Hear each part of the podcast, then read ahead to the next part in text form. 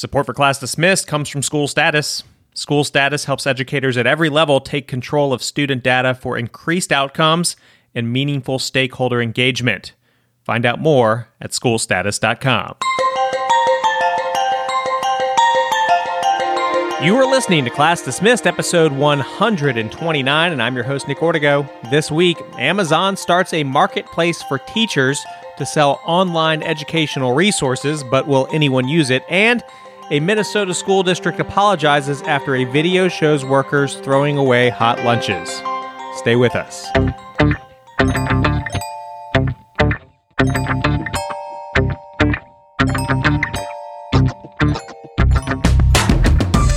Class Dismissed is the podcast that inspires educators through story. Each week, we cover some of the hottest topics and news in the world of education. Plus, we hear from a guest with a bright idea for education that you can apply in your community. This week, power to the late bloomer. While we shouldn't put so much emphasis on those that achieve great things at a young age. Hello, everybody. Nick Ortego here, and I'm joined by the joyous Principal Christina Pollard. Good afternoon. Good afternoon. Christina, what do you want for Christmas? You know, everyone always says, Have you completed your Christmas shopping? But no one ever asks you what you want for Christmas. Have you thought I- about this? I have something on my mind that I've been wanting for a while. okay, now you And I probably won't get it on Christmas, but it is my big Christmas present.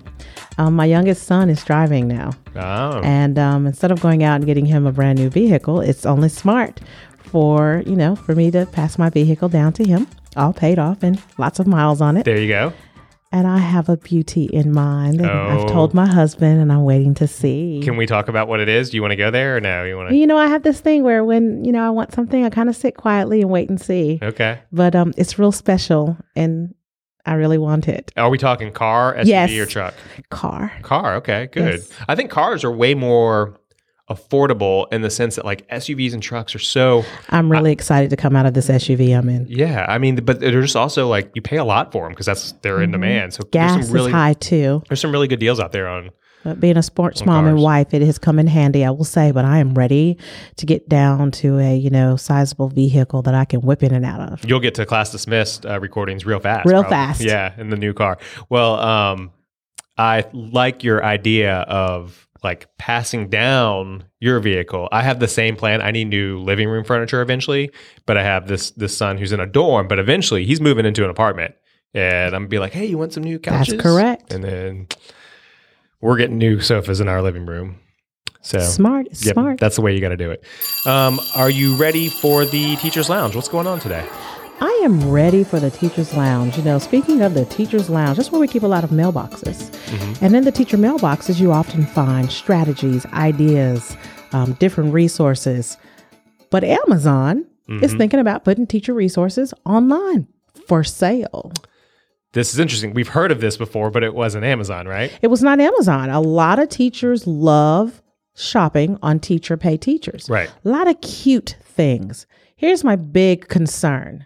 How do I know that it's a research based strategy or that it comes from a research based curriculum and you're selling it on Amazon? I'm terrified, you know? But if you look further, it does say that it's by invitation only. I also find that interesting. Well, that's what they normally do. Like software companies, when something new rolls out, they do an invitation only thing. I think. But I want to know about the vetting process because you know as a principal we try to encourage our teachers to use um, resources and materials that you know research shows does work to help children so, so you're thinking me, who's not a certified teacher, could potentially create some stuff.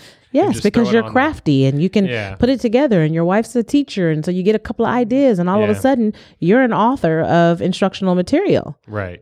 and so i'm concerned Do I've never used Teacher Pay Teachers. Does it have a vetting process? You know?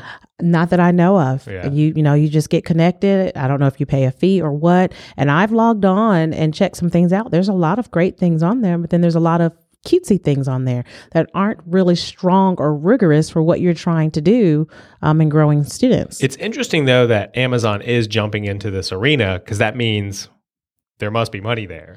Well, there is money there because if you think about teachers are checking out Pinterest. Um, they're in a lot of different groups and, and, and blogs where they're sharing information. Um, and there are some people making some really good money. And then when you put it all together, sometimes if you don't have all of the resources it takes mm-hmm. to deliver that lesson, you're really slighting the children. Now, the one thing about Amazon is they've always offered resources for teachers. Right. Okay. But you have to know about it called Ignite, you have to know about it in order to search. It won't just pop up. Okay. But with the new tool that they're going to offer, if you have an idea um, or a subject area that you want to research some material, it will have a list of items for you to search from.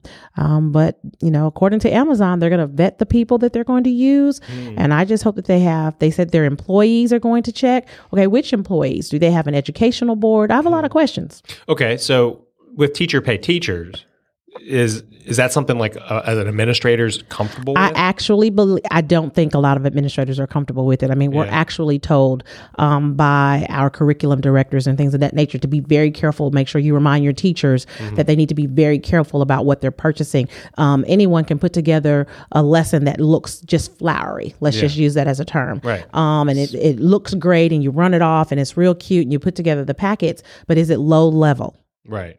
You know, is it really challenging children to think deeply? Um, are students actively engaged with it? What will be the end product? Mm-hmm. How will they reflect and how will they write about it? This is a brand new announcement from Amazon. D- d- have you heard any buzz? Like, have None your school at all. teachers are talking about no. it?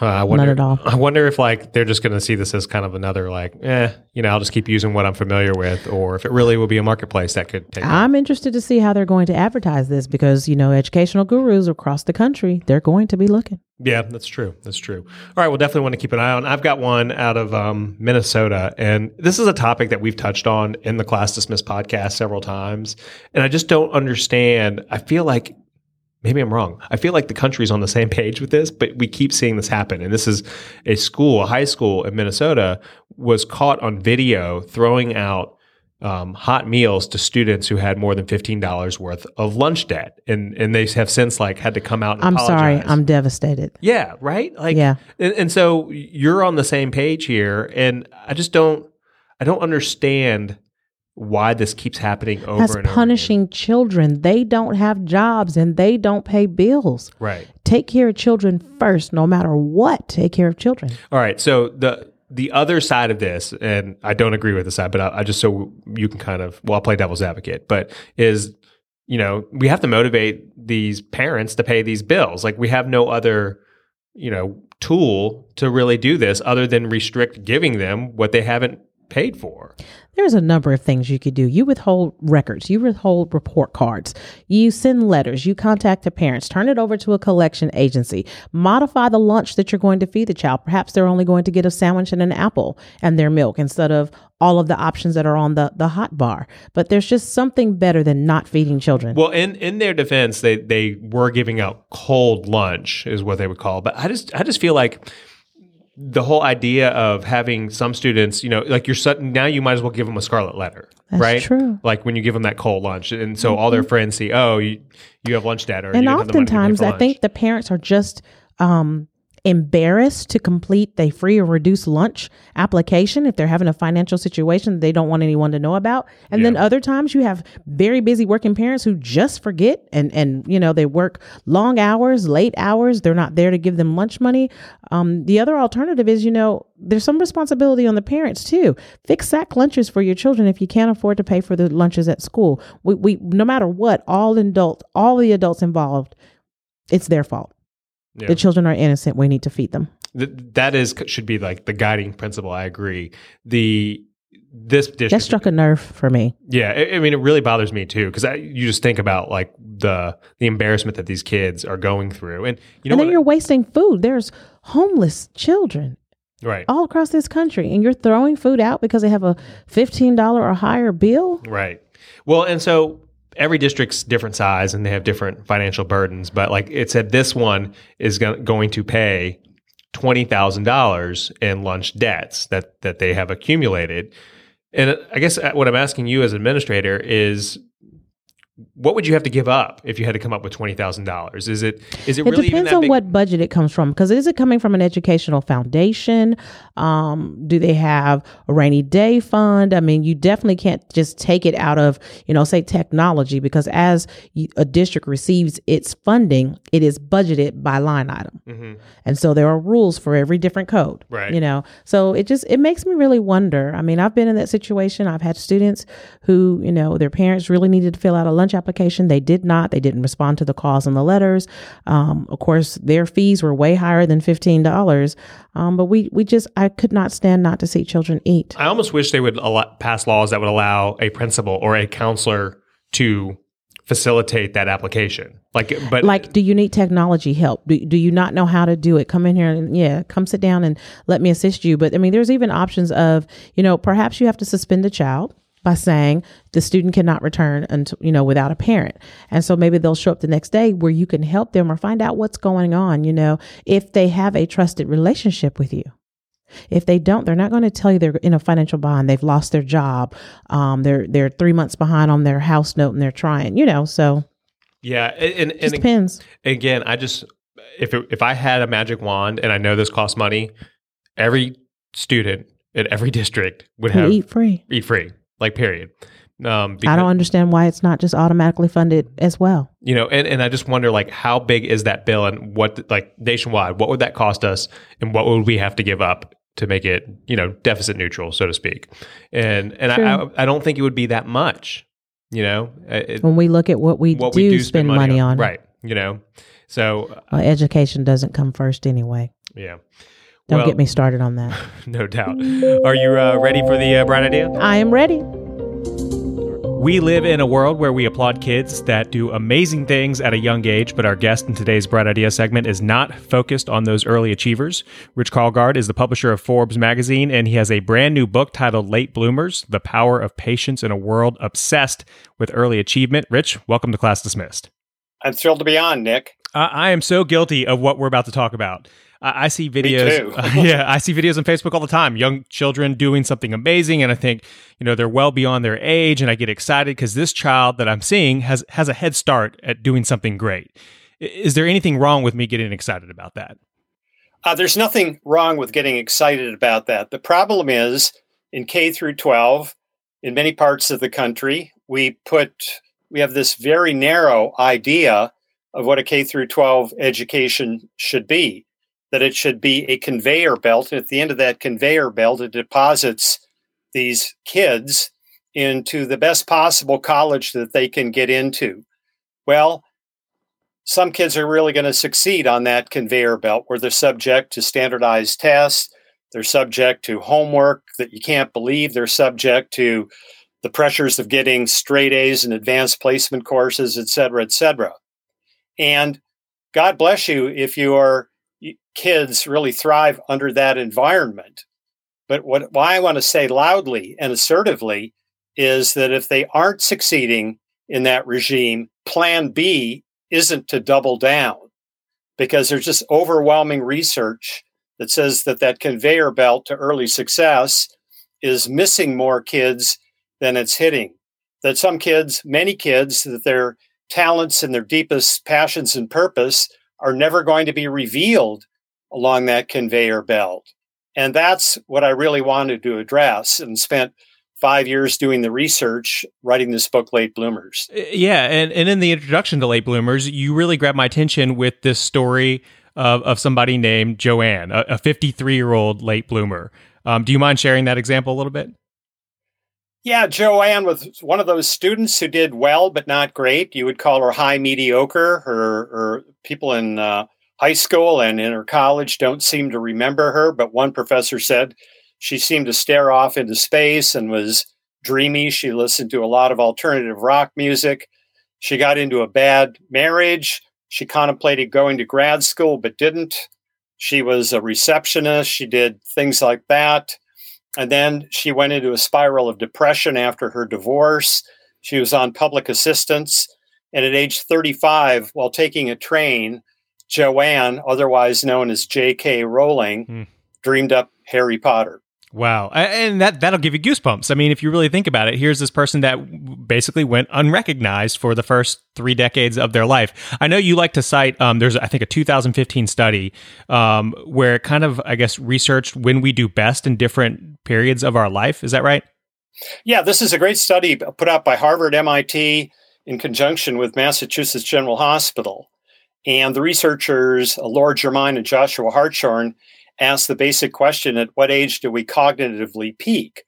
Now, just stop there. We assume, I think, in this K through 12 conveyor belt, that we have one shot at around age 16 or 17 on the SATs or the ACTs to prove our worth, to prove where we can go to school, what our career track should be. And this science just roundly debunks that idea because the answer to the question, at what age do we cognitively peak, depends on which cognitive abilities you're asking about. So, sure enough, the kinds of things that allow you to do really well in, in tests peak in our late teens and early 20s. That would be synaptic processing speed, working memory, and then deeper pattern recognition, a sense of empathy and compassion, vocabulary, leadership skills, mm-hmm. all the neurological capabilities that support that don't even begin to emerge until our 30s, 40s, and 50s.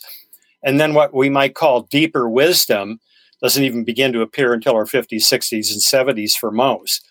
So, this idea that we have to front end load everything, I think, is creating a false idea of how life really plays out. Uh, so, what do you think? You said you've been you researched this for five years. What do you think the is driving parents to push their kids to to bloom early? Is it society? Well, I have a theory. I have a theory that if you look at where the predominant rewards in the economy have gone over the last 20 years. They're really in two industries. They're in software, and that includes everything on the internet and social media and so on, and high end financial services. So I like to say Google and Goldman Sachs. Mm-hmm. Now, these Googles and Goldman Sachs, who do they look for in college grads? They look for college grads that have gone to the most elite universities, the top 10, the Ivies, Stanford, Caltech, MIT, etc they look for these stratospheric standardized test scores. Jeff Bezos scored a first perfect 800 on his math SAT, and, and in the early days of Amazon, used to ask job applicants what they scored on their math SAT. Bill Gates, co founder of Microsoft, perfect 800 math SAT. Mark Zuckerberg, Facebook, perfect SAT all across the board. The two founders of Google, the same thing. And so this has created this idea that the greatest rewards in our economy go to those two two segments. And there's some truth to that that they have. But that's because these companies and all the venture capital firms and all the hedge funds are screening for exactly that. And even Google found out that 3 years into a Google career, the correlation between how well you're doing at Google and the quote unquote elite ranking of your university and what you scored on your standardized tests had a very imperfect correlation to how you were doing, and basically after three or four years disappeared into the statistical noise. Do you see a tipping point um, coming up anywhere in the near future where we start saying, you know, these expensive private schools and expensive preschools and expensive universities that we're sending our kids to, um, it's going to change? Do you, do you think anyone's going to look at this differently? Well, let's throw in on top of that uh, a conversation my wife was having with some of her friends in an adult ballet class here in Silicon Valley. And this is talk among not rich people, but but middle class and upper middle class people that they just routinely spend fifty thousand dollars over a four year high school career to get tutoring help, college admissions help, and all that kind of stuff. There's a college admissions counselor in Southern California that one of my Forbes colleagues is aware of who tells parents basically your kids shouldn't see daylight for two years. Wow. You know, oh, really? You know, shouldn't see that. That's almost criminal in my mind. And then you meet reach the most extreme manifestation of this insanity with the recent college admissions bribery scandal. I hope we've reached a tipping point. My my whole goal with writing late bloomers was to lay it all out there and to start a national conversation that this maybe this doesn't work for everybody and maybe it doesn't work for the majority of people.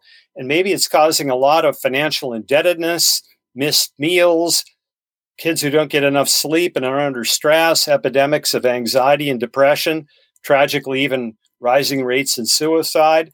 That somebody has to say, look, we we we just gotta we we all need to be in on this conversation that this conveyor belt works for a minority of kids it doesn't work for the majority.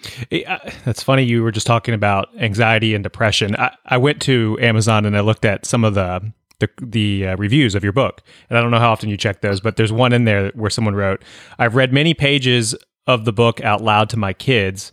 My 15 year old daughter had tears in her eyes inside when i finished reading the first page to her. I take pictures of pages and send them to friends because I get so inspired. I mean, to hear that that uh, you know a 15 year old is hearing parts of your book about saying you know we, we don't need to necessarily um, ignore the, the late bloomers. I mean how does that make you feel? It brings tears to my eyes frankly. I gave a reading at a bookstore a couple of weeks ago and uh, one of the women in the audience said thank you thank you for giving us permission to have this discussion and whatever I can do to contribute to that conversation, I want to do because there are models around the world that uh, we ought to try in the United States that suggest there are better ways to create the greatest number of, of healthy kids along their K through 12 educational route. Finland, for example, by the way, uh, Finland uh, popped up at the top of a list of um, happiest people in the world about a month ago. So this is recent news.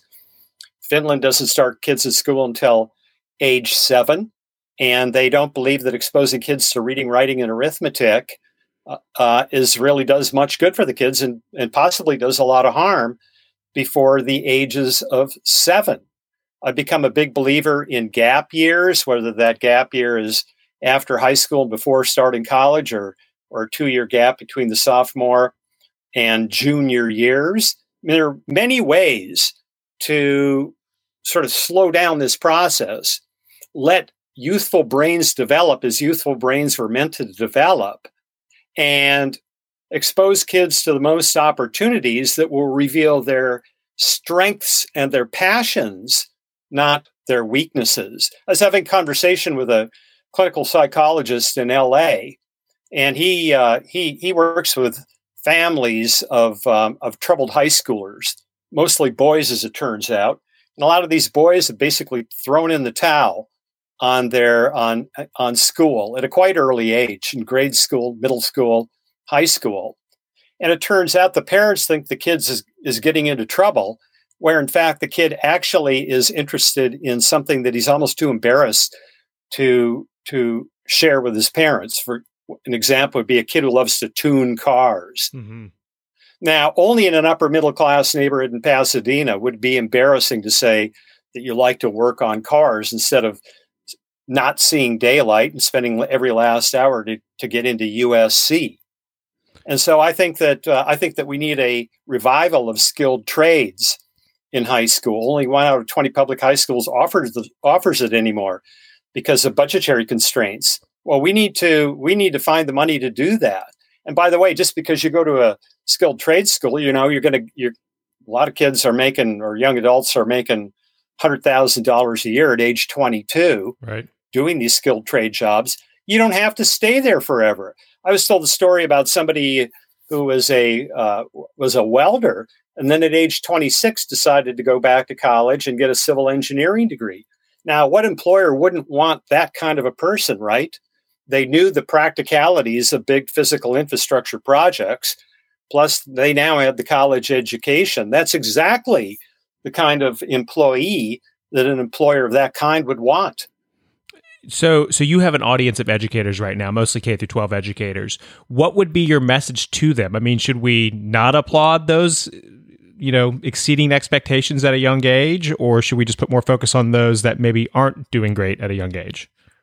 I think we have to have a balanced attack for the ones that are succeeding early. By no means don't, you know, they should be encouraged and applauded if it really maps with with their true talents and their true aspirations. But let's become uh, a lot more sensitive to the signs of when a kid is rebelling against that, and they can rebel in a million different ways. They can rebel by just sort of mentally dropping out. They can rebel by retreating to the basement and playing computer games. They can rebel by poor kids are going to rebel by dropping out of school, perhaps joining gangs.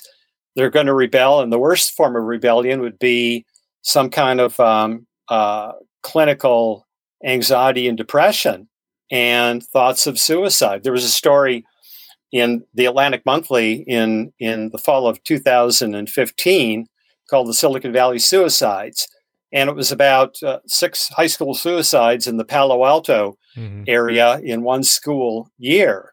And it turned out that most of these kids were really good students; they just weren't at the top of the heap. They were your they were your really solid B plus students um, who felt sick about themselves and ashamed because they weren't the A and A plus students. Well, that was just tip of the iceberg. The part the, the part that didn't get a lot of attention, but the writer dug out, was by March of that school year, was still a couple of months remaining the school year, there were more than 40 hospitalizations or treatment for quote unquote suicide ideation. We shouldn't, I mean, that is as clear a sign as you need, but we shouldn't have to get to that level of distress to see that the kids that aren't thriving in this regime that doubling down on what what got them into this hole is misconceived. When did you start to have the epiphany to write late bloomers? I mean, was this something you've always thought about growing up, or it's something that hit you later in life? Uh, four things. One, I was a late bloomer myself. I, I recount the book at age 25. I was so immature, so undeveloped that I was capable of holding a job no greater than security guard, dishwasher, and even temp typist was a reach for me. So I'd always wondered if there was an opportunity to share my own story. But that was back in the day. And back in the day, it was easier to be a late bloomer than now because we didn't have this insane pressure. We didn't have social media where every kid is comparing how they feel on the inside about themselves with the curated versions of other kids' presentations on Facebook and Instagram. Then I read a book uh, uh, called Quiet by Susan Cain that came out in 2012, where she talked about the the the a, a large minority of people in the country who self-identify as introverts and and how it's hard for them. And I thought, I wonder if you could say the same thing about late bloomers, and then the experience with our own two children who are both adopted, who here growing up in Silicon Valley as merely good kids, felt that they were second-rate citizens from from doing your your research, I do want to address those that have early bloomers or parents of, of, of children that have early bloomers. Do, do you think it's a bad idea if you have somebody who just is good at everything at a young age to push, push, push them? Or, or if, if they're that personality type, do you challenge them? I would say if you're fortunate to have a child whose, whose uh, gifts manifest early and reveal themselves early, and then combine that with a genuine passion then continually expose that that kid. Now listen very carefully about the level of coaching that brings out the best in them. Some are going to respond in a more uh, to a more disciplined regime. Some some will not. So this takes a very sophisticated level uh, level of parenting. So I have nothing against the people who bloom early. I do think there are things that you can do. We have neighbors who have a boy um, in, in, here in Silicon Valley, and they make sure that they're church-going people, and they could go to the upper middle class church that that that the rest of us go to here in an upper upper middle class neighborhood, and they choose to go to a church with a much broader socioeconomic membership, where there are poor people, people of, of, of every race that you find in Silicon Valley, and that's where they want to go. And they go on missions and they want their child to develop an empathy and compassion. And that's one of the downsides, I think, of this early achievement mania is uh, some of those early achievers being pushed along by outside pressures have have uh, their their empathy and compassion is not good, and I think you will find that uh, study after study will show that empathy and compassion among millennials and Gen Zs are not what they should be if we're trying to raise healthy people. And it's not the fault of the millennials and Gen Zs, it's this pressure that we put upon them. You know, they don't feel unconditional love. They feel conditional love, and the conditional love is based on the condition of their checking off these boxes. Well, Rich Karlgaard, uh, it is a, a, fascinating topic and one that I think um, you know everyone, educators especially, do need to pay attention to. I mean, this is this is something um, that I guess has always been right in front of my face, but I've never really put a whole lot of thought into it. The fact that you know everyone's going to develop at a different time, and, and I really appreciate you writing it. I think you know I, my hat is off to K through 12 educators. I think they know that. I think that they're under a lot of pressure based particularly if they're in some quote unquote high performance city like the San Francisco Bay Area and Silicon Valley, where I live. Um, they've got, uh, yeah, it's hard. It, it, it really is hard for them. I think most genuinely know that all kids are different and kids will bloom at different rates. And, you know, if we step back and say success is not measured by how many kids you got into Harvard, success is measured 20 or 30 years down the road when you see that your students are really well functioning, healthy, happy, fulfilled contributors to their families and society. Uh, I couldn't agree with you more. Um, if somebody wants to keep up with you, where's a good place to follow you? Active on Twitter, I take it, right? Uh, yeah, well, I don't like social media that much myself. Okay, fair enough. Um, uh, you can go to my the, the, the website for the book is Late Bloomer, singular, not plural. Although the book is Late Bloomers, latebloomer.com, and um, and visit me there, or visit me at richkarlgaard.com and um, drop me a note. I'd love to hear your story. Thanks again so much for your time. Are you ready for our pop quiz? As long as I don't flunk it, Nick. You're gonna no pressure. There's no pressure here. All right. First question: If students could only go to school for one subject, which subject should it be? Uh, I would say drama class, or even as they get older, stand-up comedy. I like that. That that is a different answer for us. Thank you. Um, what are we not teaching in school that we should be teaching? Empathy and compassion. What does every child deserve? every child deserves a chance to find that intersection where their deepest God given talents and their deepest passions and sense of purpose meet. What's the biggest challenge for today's educators? Oh, easily it's this, it's the pressure that the outside world is putting on them. It's parents who feel that their kids must go to an elite school. It's employers who are unnecessarily screening for only certain kinds of of applicants who've demonstrated early excellence. What's the best gift to give an educator? Your time. If you're a parent, your time. Which teacher changed your life? My sixth grade teacher, who taught me a lesson in empathy and compassion the backwards way, the old fashioned way we had to read our grades out loud. And I laughed out loud myself when some of the kids got poor scores. And the next thing I had, felt was a slap on my that that soft spot between the neck and the shoulder from a yardstick. Right. She she let me know exactly how unfunny and how cruel it was for me to laugh. That was in sixth grade. And last question: pen or pencil? Pencil because our, our lives are not written in pen. We have the opportunity to erase and start over at any or amend and edit at any time. Uh, again, the book is Late Bloomers, the author Rich Karlgaard. Uh, we appreciate you taking the time to chat with us. Thank you so much, Nick. That's going to do it for this episode of Class Dismissed. If you want to send us an idea or comment, remember you can always email us at info at classdismissedpodcast.com or tweet us at classdismiss. We're here to support educators, but we need your support as well. So please subscribe to the show, and we'd also appreciate it if you could leave us a five star review on iTunes. On behalf of all the good people working at School Status and Christina, representing all those educators out there, thank you for listening. I'm Nick Ortigo, and I'll talk with you next week. Class dismissed.